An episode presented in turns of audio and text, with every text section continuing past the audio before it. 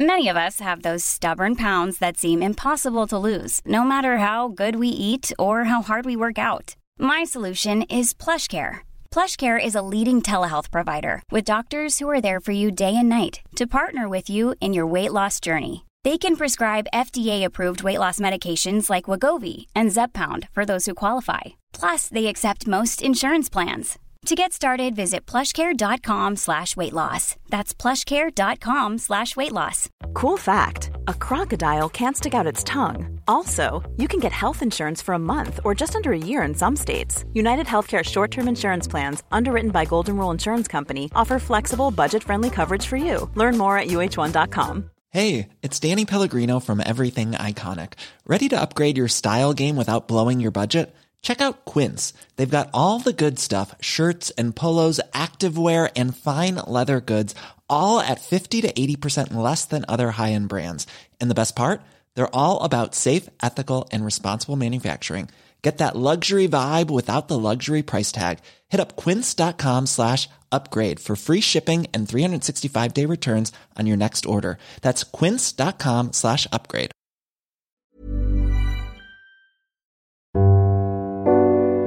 You're listening to the Circe Podcast Network. I'm Joshua Gibbs, and this is Proverbial, the podcast where we explore the wisdom of the ages as it comes to us in Proverbs, by which I mean wise sayings a man may live by if he's not so arrogant as to think himself special. Episode 36, Like the Wolf. Today's proverb is unattributed. I'll read it twice. Hunger is the best sauce. Once more. Hunger is the best sauce.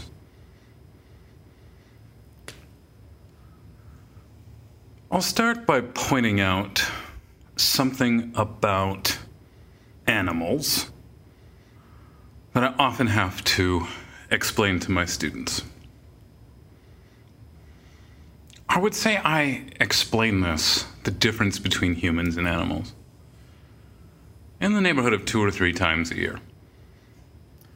And despite being a rather time-honored truth, a rather conventional philosophical claim, my students are nonetheless sometimes hard-pressed to believe it. The key difference between animals and humans is that animals are not contemplative. And when I say they're not contemplative, I don't mean they can't think, because animals can make decisions. But animals do not conceive of the future. And they do not have the ability to integrate different time frames and ranges of meaning for singular signs. Walker Percy explains all of this. That's, I know, a rather abstract way of putting it. Walker Percy has a fantastic chapter on semiotics right in the middle of Lost in the Cosmos, where he explains all this. And the way that I often, suss this out for my students, especially this idea of animals being incapable of perceiving a diversity of meaning from a singular sign, is that if you use the word walk around a dog, it doesn't matter if you're referring to a cooking instrument or a stroll. A dog perceives the sign walk, the word walk, that single syllable, the same way. So you might be talking about frying some chicken and vegetables in your wok. But if the dog has become acclimatized to the word wok, meaning that the dog is going to be put on a leash and go outside the house, the dog doesn't know that the word wok can refer to multiple things. And this is because dogs are not contemplative creatures. They can't perceive a range of meanings for a single sign. Now, what this means, why start here? Hunger is the best sauce. Why start here? Animals get hungry and people get hungry. But animals are incapable of the kind of hunger that human beings are capable of. I mean, you might recognize this because animals don't make sauces. That might seem rather obvious, that animals lack the sophistication to make sauces. But if you're making a sauce, it's clear that you care about something other than mere nutrition. Because it takes time to make a sauce. It takes effort. And the time you spend making a sauce is time you spend not gratifying your hunger. So animals experience hunger, but they satiate their hunger instinctually. When animals are hungry, they have no reason to wait. So as soon as an animal experiences hunger, it eats. Now, human beings can experience, and do experience the same kind of animal hunger that a lion or a dog feels. But because human beings are not merely instinctual creatures, but are capable of contemplation, they can interpret hunger in a number of different ways. It's for this reason that if you experience hunger for long enough, hunger immediately is a desire for food or drink. We'll conflate hunger and thirst for a moment. Immediately, when you feel hunger or thirst, it's a desire for food. And when your hunger is not immediately satisfied, you perceive it as maybe on some kind of primal level, it's a threat to your health. But you can wait. And the longer you hold out your hunger, the more complex hunger becomes.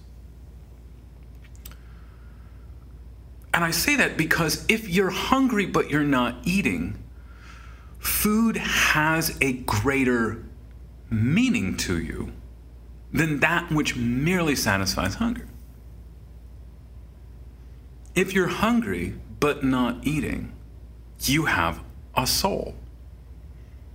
You must have a soul if you're hungry but not eating, because you perceive there as being something higher than the immediate material needs of the body. If there was nothing higher than the immediate material needs of the body, you would be an animal that eats instinctively whenever it gets hungry. Now, the saying, I don't know where this comes from. I'm going to guess it's French. Hunger is the best sauce. A sauce exists for delight. A sauce may have some nutritional value. But sauces are really about delight. Now, the saying, hunger is the best sauce, suggests that there is something beyond not only the material world, in which food exists, in which food gives you energy to keep living your life, that there's not only something beyond the material world, there's even something beyond flavor. That when we think of food, there's nutrients and there's flavor, but then there's something else too. That food is not just tastiness and nutrients. And this is because hunger is not a sauce. That's not the claim. The proverb makes a value judgment about what's better and best. Hunger is the best sauce. Now, a sauce exists for delight, which means that if hunger is a better sauce than sauce, there is some kind of delight that is experienced only by way of the intellectual suffering that comes from hunger, which is not immediately gratified. Now, when you hear this proverb, hunger is the best sauce, I hope that you realize, instinctively, intuitively, that the proverb is about food on the surface of things. And the proverb is true of food, but that the proverb is actually about all of life, not just about food. That this is a principle by which you could live by. And that anything for which there is a desire, there is also a hunger for the desired thing that is capable of transforming the thing that you desire into something even more delightful than it was before. Now, what this all comes down to is a willingness to stall gratifying your desires the moment that you feel them.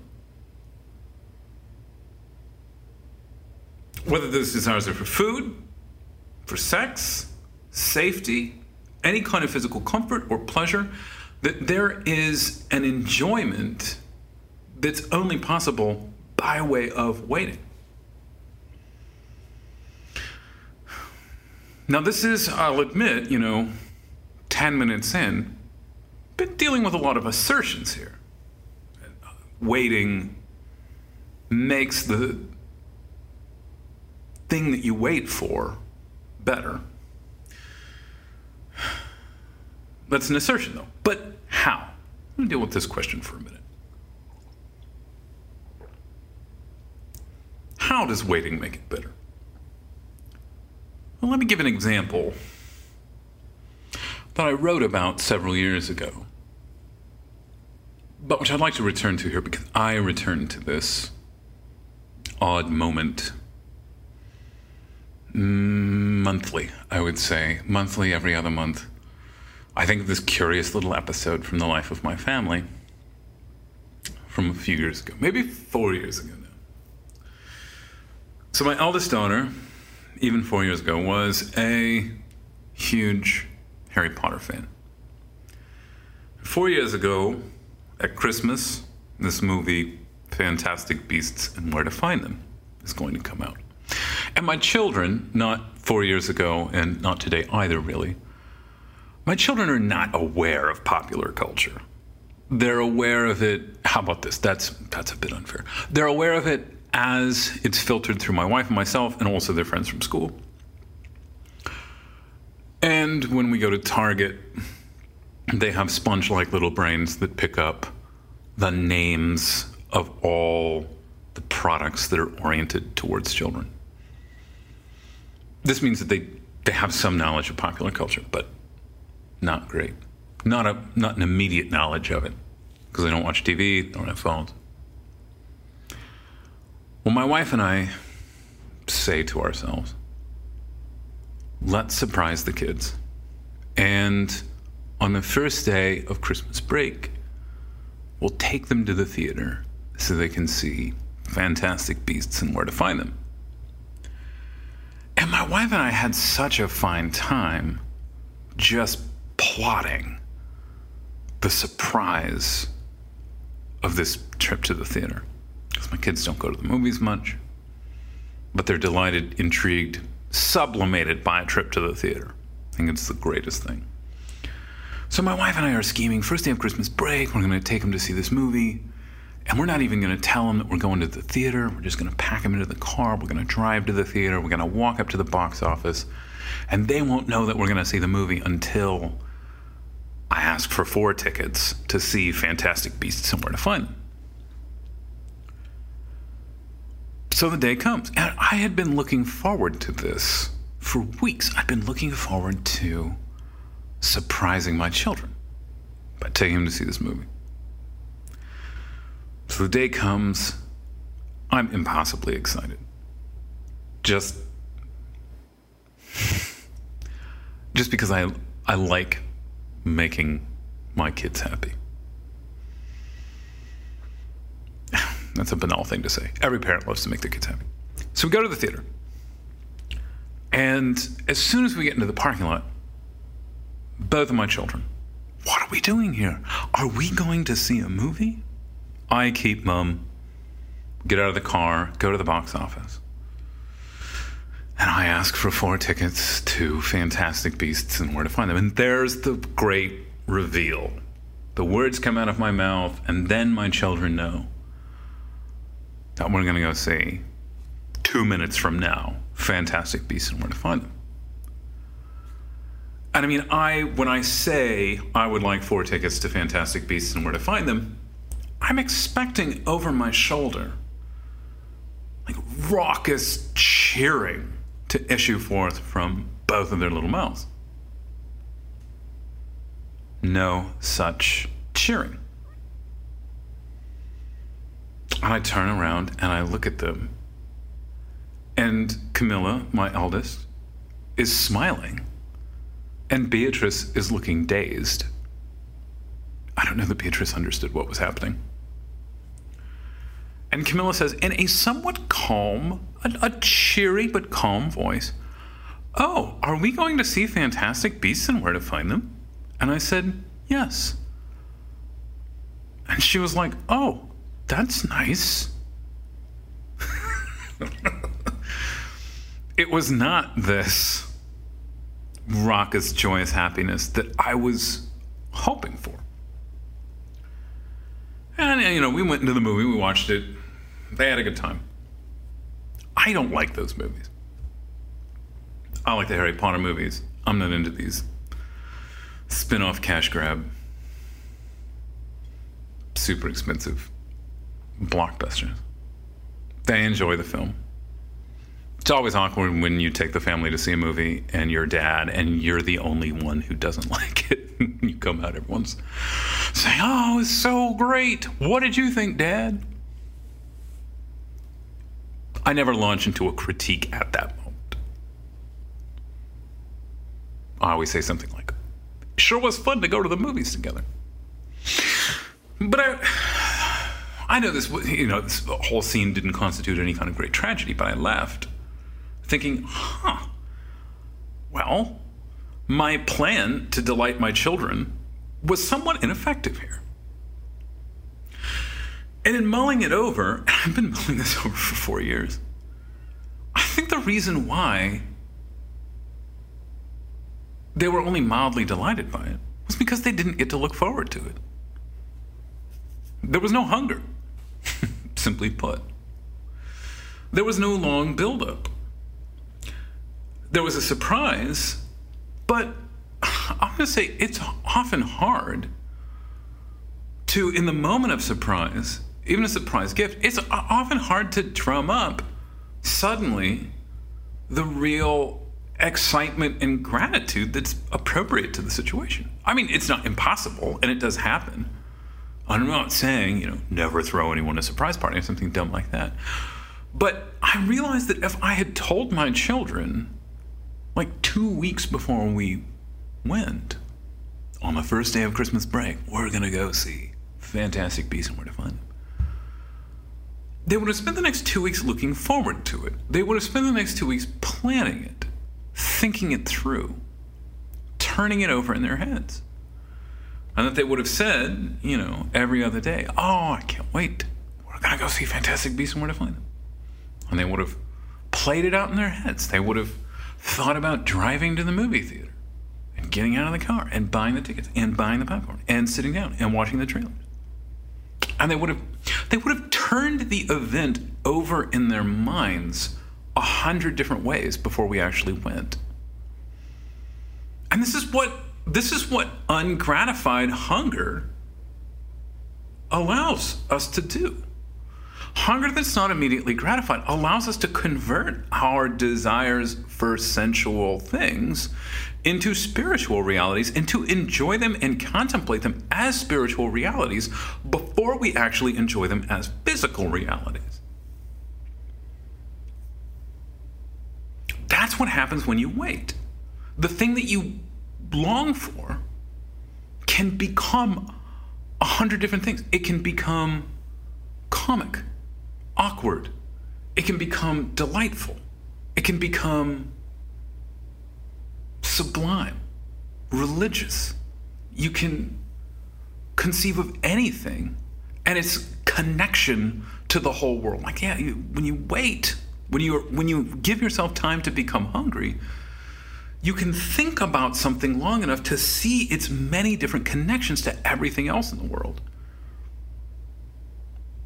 And so the longed for thing can produce in you a range of emotions, a range of intellectual rabbit trails you can go off on, waiting for a thing to happen. And then when it does actually happen, the event itself is deeper because it's the fulfillment of many different desires, not just hunger, not just lust, not just whatever. Surprise, though, I don't want to come down on surprise, because I have been to some great surprise parties in my life. And I do think that there's something profound about surprise that has a kind of theological correlation. And it's good for people to understand surprise. I'm not against surprise. Maybe what I'm saying is that the longer you want something, the better it becomes, because the thing can be transformed into intellection and spirituality. It can be enjoyed spiritually, contemplated spiritually, in the abstract, as an ideal, long before it actually comes. Now, I will say that when you spend a long time looking forward to something, and you go through all these different emotions and different suspicions about what the thing will be like when it actually comes, when it actually comes, it tends to pass like a fever dream.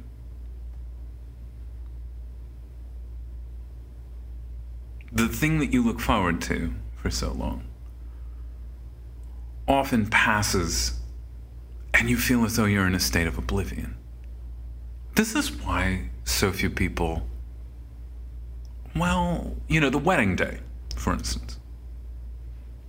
The wedding day goes by in a blur. But you end up, though it goes by in a blur, you end up remembering a lot about your wedding day slowly and patiently over the years. There are things that I remember about my wedding day 15 years later that I have not thought about in almost 15 years. And that's because I look forward to my wedding day for a long time. Look forward to everything about my wedding day for a long time. And everything that takes place on the wedding day gets to become protean. It passes through all of these phases and shapes in your head. It's everything from comedy to tragedy in your head. So that when it actually happens, I think the reason why these anticipated events pass by in a blur is because you're actually experiencing 100 different things when you experience one thing. And for years later, you kind of slowly untangle the 100 different faces that you wore on your wedding day. Now, to a much less extent, much smaller extent, I'm sorry. I mean, this is true of anything that you look forward to. The longer you look forward to it, the greater the blur it is when it passes by. But it becomes food for the imagination. It stalks the memory. The more you look forward to a thing, the more full your memory is of that thing after it happens. Which is why people that gratify all their desires for food, sex, whatever, people that gratify all their desires the second they feel them have impoverished imaginations. Because they're sensualists. They don't spend any time looking forward to something. And so when the event actually happens, it's just one thing. It's not a deep event. Hunger is the best sauce. And a good life is one that is both filled with hunger and filled with sauce.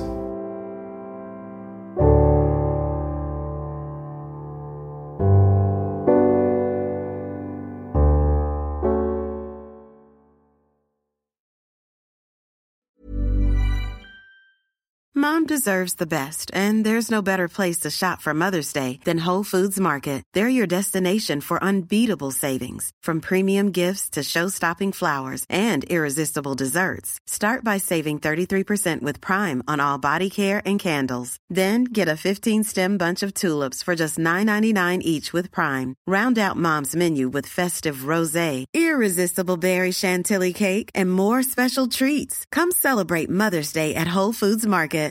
Hi, I'm Daniel, founder of Pretty Litter. Cats and cat owners deserve better than any old-fashioned litter. That's why I teamed up with scientists and veterinarians to create Pretty Litter. Its innovative crystal formula has superior odor control and weighs up to 80% less than clay litter. Pretty Litter even monitors health by changing colors to help detect early signs of potential illness. It's the world's smartest kitty litter. Go to prettylitter.com and use code ACAST for 20% off your first order and a free cat toy. Terms and conditions apply. See site for details. Planning for your next trip?